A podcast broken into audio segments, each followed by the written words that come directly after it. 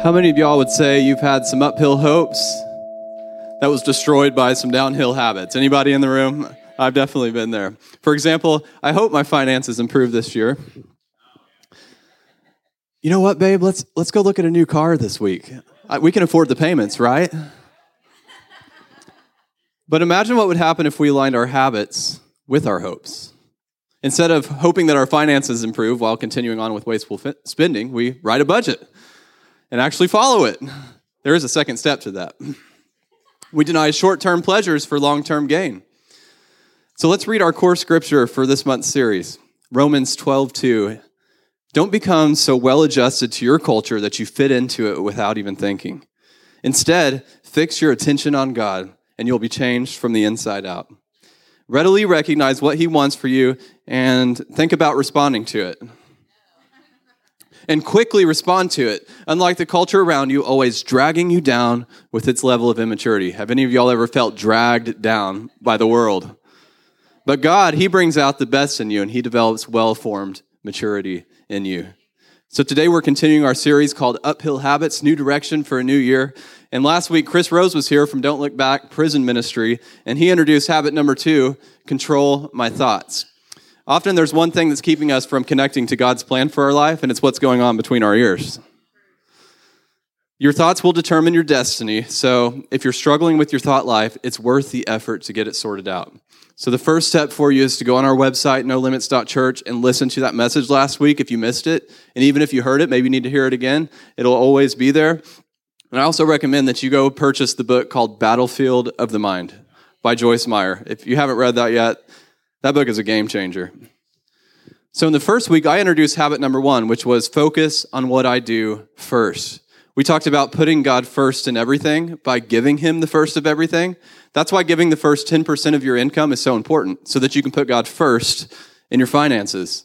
And our one motivation for, for tithing should be to put God first. And when we do that, He shows up in a big way.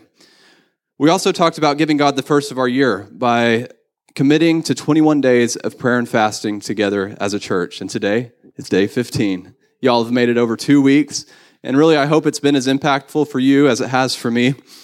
If you've kind of struggled with it, you know what? We probably all have. If you've been counting down the days till it's over, you're probably not alone in that either. But just know we only have six days left. So if you kind of like left it, left it a few days ago and kind of left it in the dust, go ahead and grab it back there and pick it up again. And let's finish these last six days strong and really dig into prayer every day. Watch that prayer service. Continue on with your fast. Even if you messed it up for the last week, go ahead and jump back into it and adjust it if needed. We talked about that last week, how don't feel condemned and don't like give up because like you messed up your fast. Maybe you kind of like was were overzealous and you like committed to a fast that maybe you really couldn't do physically or whatever. It's okay to just go ahead and ju- adjust that if you need to and and keep going forward. So the whole purpose of fasting is so you can deny your flesh and let your spirit come forward and lead your life. Otherwise, we walk our lives, you know, being led by the flesh because it screams really loud. And so sometimes we just got to shut it down and say, nope, not listening to you. I don't care how loud you scream. You're just going to have to shut up and take a back seat, right? All right. So when we put God first in every area of our life, we can expect Him to bless the rest. Actually, it's kind of like the stars align when we put God first in our lives because all, all of His blessings start to show up in every area of our life. So I want you to make a decision to put God first in everything you do, regardless of how hard it is. There's going to be times you don't want to do it, and there's going to be times other people tell you not to do it. But make the decision that nothing's going to distract you from putting God first. No, no expense is going to come before your tithe. You're not going to pick up your phone first thing in the morning. You're going to seek God first. That doesn't mean you have to get up and have an hour quiet time every morning. But what that means is that you force yourself first thing in the morning to put your thoughts on God and say, God, thank you for this new day. I'm here for you. I'm living for you. Use my life today. This brings us to week three in our series. So here's habit number three, and that's keep my life aligned with my purpose. In other words, I have to keep my life in alignment with my purpose because the world's going to do everything it can to get my life misaligned with God's purpose for my life and aligned with its purpose for my life. So, why is this habit so important? Let me give you three reasons. The first one, because I have a purpose. Check out this scripture. Every day of my life was recorded in your book, and every moment was laid out. Everybody say it before a single day had passed. So before you were even born, God had a plan for your life. He wrote it out in a book, and He wrote out the exact purpose for your life. Some of y'all are thinking, well, I've done messed up the book. right? I've added chapters to the book. But here's the deal even when we add our own chapters, as soon as we turn from our own way and back to God's way, He just picks it up where we left off. Somehow He makes His plan work even when we deviate. And it's not a plan B, it's not an inferior plan. It's the original plan that He planned for us long ago. When we turn from our purpose and back to His purpose.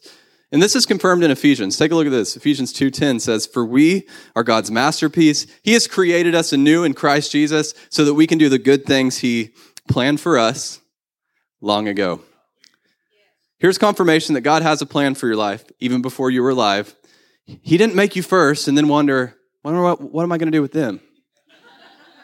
hmm, I, I wonder what I can do with Cade, right? He's kind of a nerd and he's awfully skinny. Jesus, what do you think? That's not how it went down. God had a plan for your life before you even took your first breath. And not only that, but his plan works even when you think that you've messed it up. Now, don't misunderstand. Just because God wrote a plan for your life doesn't mean that everything that happens in your life is God's doing, right? In other words, anything in your life that has happened contrary to God's character and contrary to his word was not God. I think we could all agree that we were not doing good things before we met Jesus, right? But now, like the scripture says, we're completely new in Jesus, and no matter how long it took you to come to come to Jesus, he's now accomplishing his plan for your life. In other words, God has a purpose for my life, and anything that's happened up to this point that wasn't according to his purpose was just stuff that the enemy tried to do to get me off of God's purpose. And you know what? I'm going to realign with God's purpose. We're going to pick up where we left off, and His purpose will still be accomplished in my life. It doesn't matter how old you are, it doesn't matter how long it took you to decide that you were going to pursue God's purpose for your life. You just jump in and you do it, and God's going to make it happen. I can promise you that. All right, so the second reason why this habit is so important is because there is competition for my time and my attention. Have you ever realized that credit card companies have a plan for your life? Have you ever realized that Facebook has a plan for your life? Actually, everyone and everything around you has a plan for your life. And if you let someone define your life, they will. And they'll have a really good time doing it. If you don't decide how you're going to live your life, the rest of the world is going to decide it for you. Some of you just had an aha moment. It just hit you that the world around you has designed your life the way it is right now. And you're ready to change that. And honestly, every single one of us has work to do in this area because most of us are just doing too much. We're buying too much, we're doing too much. And all of this is because the world tells us that more is better, bigger is better. If one dollar is good, two dollars are. If one car is good, two cars are. If one child is good, two children are a challenge, right? If one wife is good, two wives are wrong, right? I heard this story about a Bible school student who asked his professor, Why did Solomon have so many wives? His professor responded, It was in hopes that one day when he came home from work, at least one of them would be in a good mood.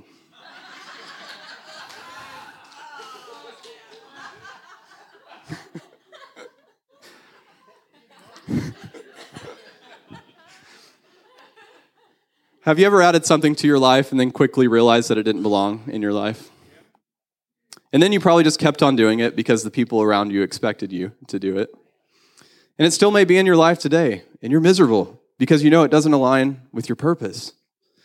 It's unknowingly stressing you out, not, not necessarily because it's a bad thing, it's just not the right thing for you. Take a look at this quote An overwhelmed schedule will often produce an underwhelmed soul. When we feel depressed, when we feel discouraged, or when we feel distressed out, we often run out to just kind of treat the symptom without actually looking for the problem. And the problem might just be that there's too much on your schedule. You're working too much, you're involved in too many activities, even though they may be good activities. You're on your phone too much, trying to stay connected with those around you when your phone is exactly the thing that's keeping you disconnected with those around you. Take a look at this scripture. Ecclesiastes 4 6 says that better is one handful with quietness and peace than two hands full with painful effort, a vain striving after the wind and feeding on it. When we subscribe to the world's thought pattern that more is better, it's like trying to chase down the wind. Good luck. It's going to be painful and you're going to end up tired. Still, your desire will not be satisfied. Because I don't know if you've ever noticed, but you can't catch the wind.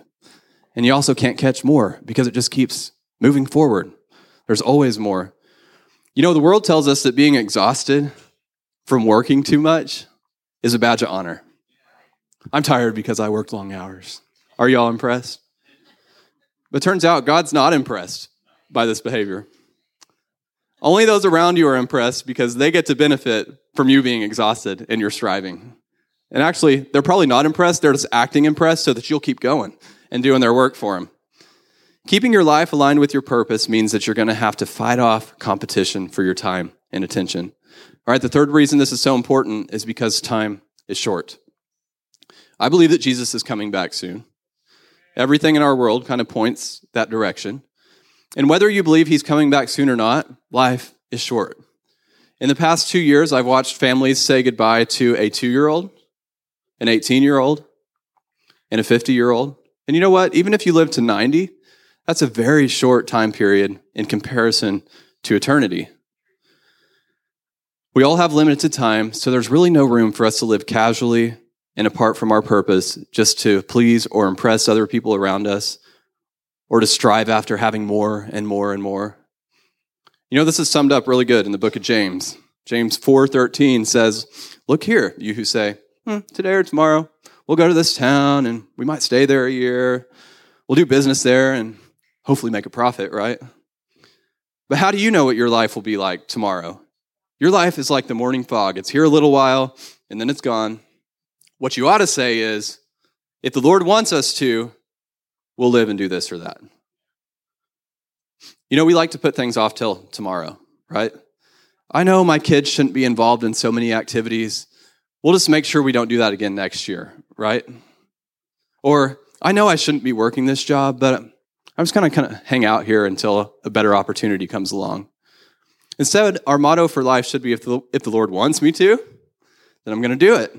And if the Lord doesn't want me to do it, even if it's a good thing, I'm going to eliminate it from my schedule as quickly as possible. We should live each day as if it were a day that would be remembered forever. Last week, I was invited to serve on the board of a nonprofit that's doing really great things in our community. You know, it's an honor that they would even think of me for this position. And on the surface, I was like, yeah, that's, that's something I should do, right? That's a good thing. I'm a pastor. I should serve on the board of nonprofits too. But as soon as the leader of the organization offered me the invitation over the phone, I heard the Holy Spirit say, no, it's not for you. Even though it's a good thing to do, really is. It's not what the Lord wants me to do. So I've given you three reasons why keeping your life aligned with your purpose is so important. Number one, because I have a purpose. Number two, because there's competition for my time and attention. Number three, because time is short. Now let's get into how to master the habit of keeping your life aligned with your purpose. Here's your first step. You got to decide what's important. A few years ago, I discovered that my life was not defined by the important. Know, I really thought it was. I mean, like, I was a pretty uh, go getter type of person who would cross a lot of things off my to do list every day, right? Get a lot of things done, thinking that my life was aligned with my purpose. And then I read this book, and it introduced me to something called the Eisenhower Decision Matrix. You don't have to remember that name, but basically, it's just a concept that helps you differentiate between two things what's urgent and what's important. Because if you're like me, I thought that what was urgent was important. I thought they were the same thing. So whatever task came across my desk that felt the most urgent, I would just dive in and get it done. And you know what? The people around me really loved that about me, right? But check out this quote from President Eisenhower. What is important is seldom urgent, and what is urgent is seldom important. So let me give you an example. How many of you would agree that exercising is important? Everybody in the room, right? How many of you would agree that exercising is an urgent matter, something that takes priority in your schedule? Hmm. Now, how many of you would agree that the notifications that come on come up on your phone feel really urgent? We all do, right?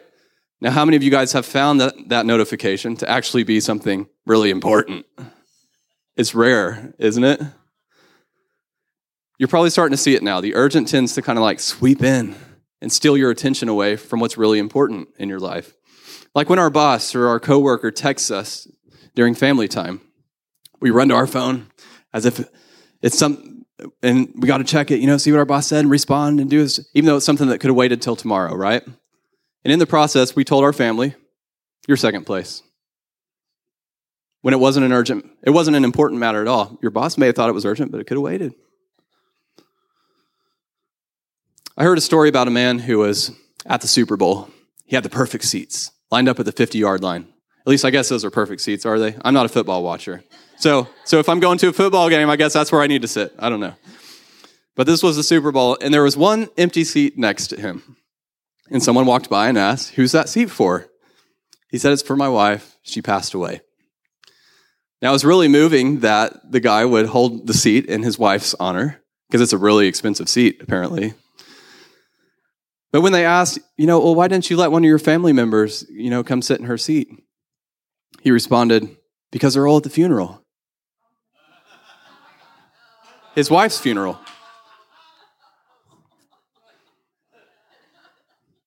Some of you laugh, some of you don't. because it's funny and sad all at the same time, but it's really a perfect illustration of how easy it is to let our priorities get so easily out of line. Take a look at this scripture, Philippians 3 7. I once thought these things were valuable, but now I consider them worthless because of what Christ has done. Yes, everything else is worthless when compared to the infinite value of knowing Christ Jesus my Lord. For his sake, I've discarded everything else, counting it all as garbage, so that I could gain Christ. In other words, here's what the Apostle Paul was saying. When I was doing my own thing, I thought it was greater than the God thing. But after I did the God thing, I realized that it was much greater than my own thing.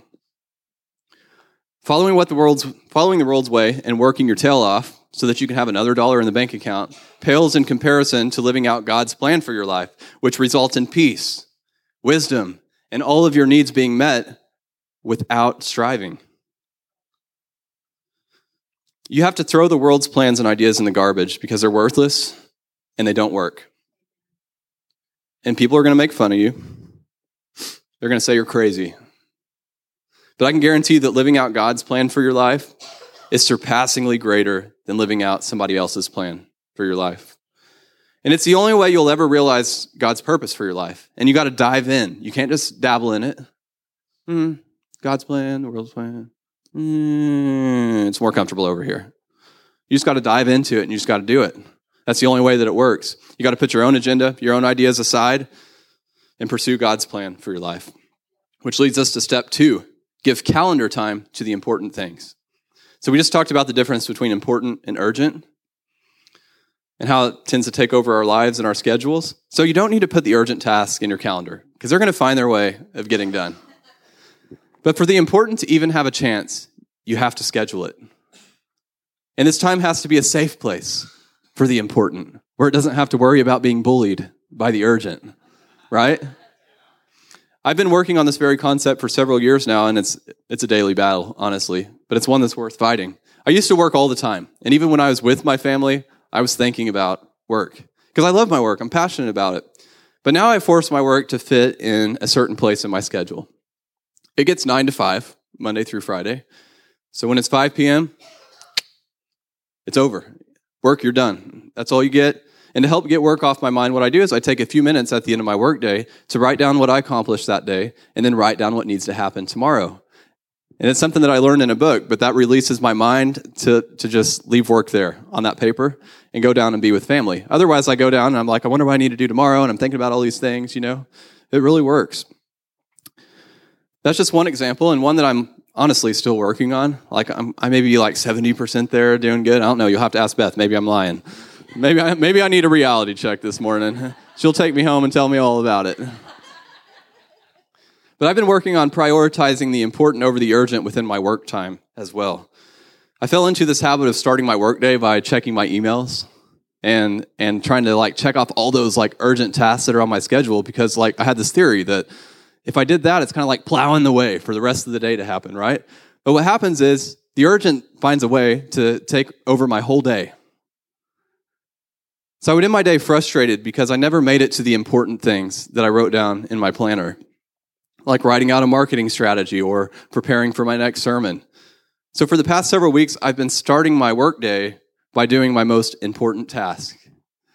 And many times I open my email as soon as I sit down at my computer just out of habit. And I have to tell myself out loud so that I don't start checking emails. I'm just like, nope, you're not doing that right now. You're not doing that right now. Press the red X and move on to your important task. And after I've made the progress that I've intended on my important task, then and only then do I move on to checking my emails and, and doing all those things that other people need me to do, which usually happens right before lunch. So to say this is working is an understatement because I end my days much more fulfilled because I accomplished the important things that I feel like the Lord has put on my heart every day, at least one of them. It's not that I ignore the urgent because there are urgent things that need to get done. It's just that I put the important things before the urgent things. It's really hard to do, but it's worth doing. And I also take a moment to decide is this is the urgent task really that important or could I just cross it off and nobody would notice? Because there's a lot of those too. Kind of like keeping your house spick and span whenever you have small kids. Like it feels urgent, and then you just get to a point where you're just like, forget it. Because it's, it's really not important. It's not. So I tell you this to paint a picture of what it means to give calendar time to the important things. So now I want to tell you guys three things that we all need to prioritize in our schedules. And the first one is you need to make time for renewal. And the best way to do this is to set aside one full day every week for renewal.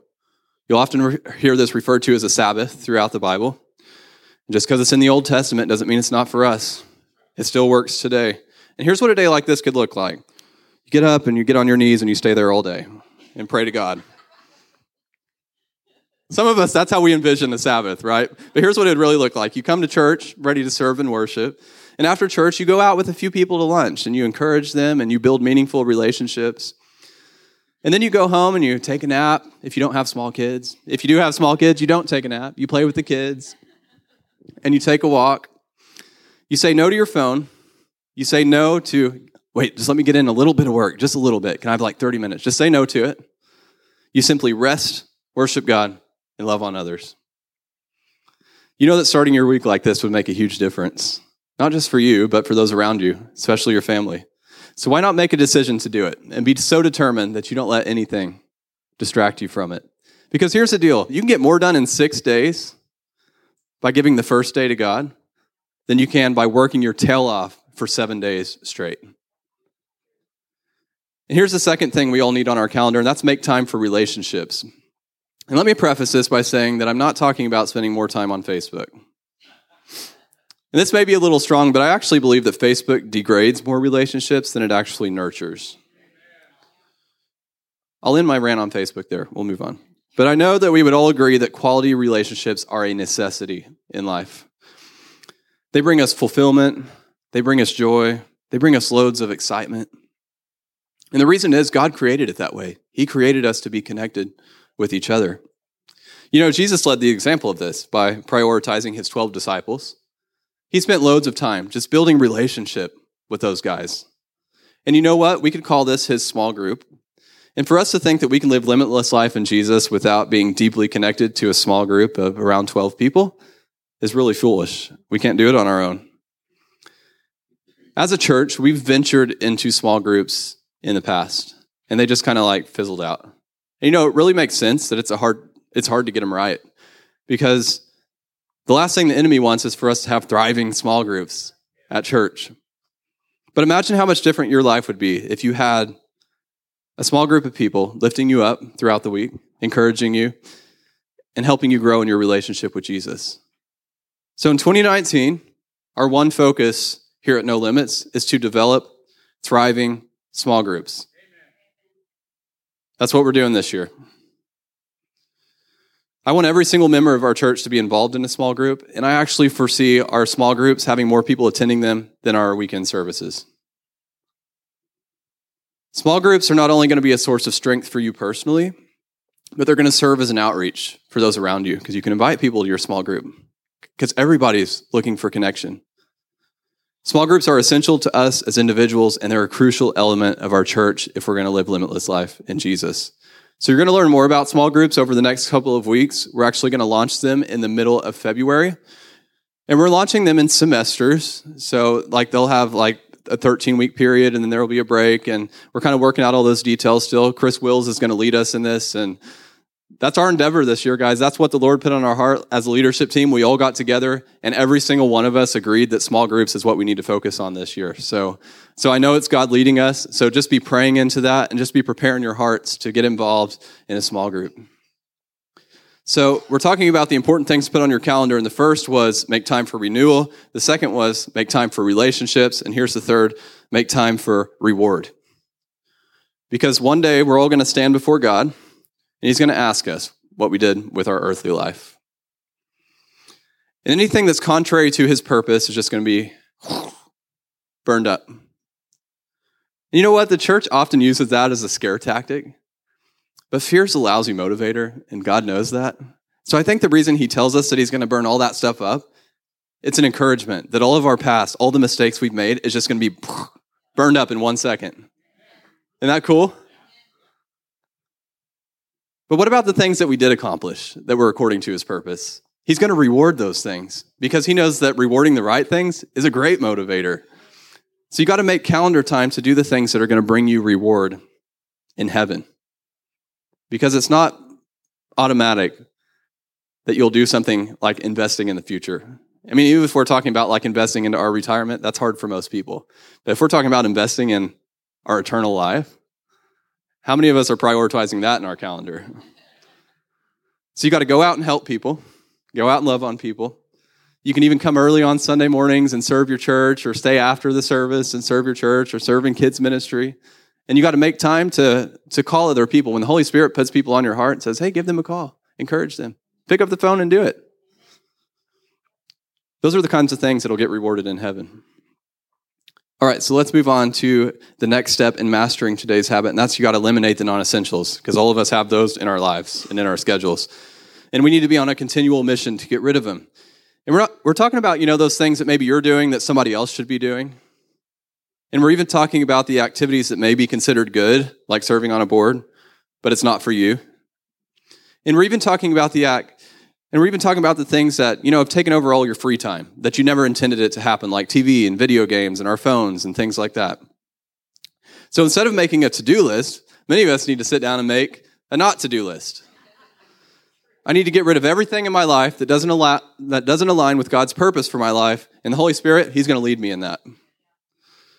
The book of Hebrews sums it up really nicely. Hebrews 12:1, let us strip off every weight that slows us down, especially the sin that so easily tra- trips us up, and let us run with endurance the race that God has set before us. Which leads us to step 4, we've got to regularly take inventory. So let's take a moment this morning to reflect. I want you to ask yourself, where's my life out of alignment? And could it really be that the reason I'm so stressed out is because that I'm doing too much? And here's a prayer to get us started. Take a look at Psalms 39 4. It says, Lord, remind me how brief my time is on earth, and remind me that my days are numbered and how fleeting my life is. So I want you to let this truth motivate you to throw off the non essentials, to say no to the urgent in favor of the important, and to continually make adjustments that keep your life aligned with God's purpose for your life. So take a moment right now and let the Holy Spirit reveal to you what needs to go on your not to do list. And go ahead and write these things down either on your phone or a piece of paper. Some of you already know what that is because it was revealed to you earlier in the message. I want you to go ahead and write those things down, and I even want you to write a little deadline next to it of when it needs to be off your schedule.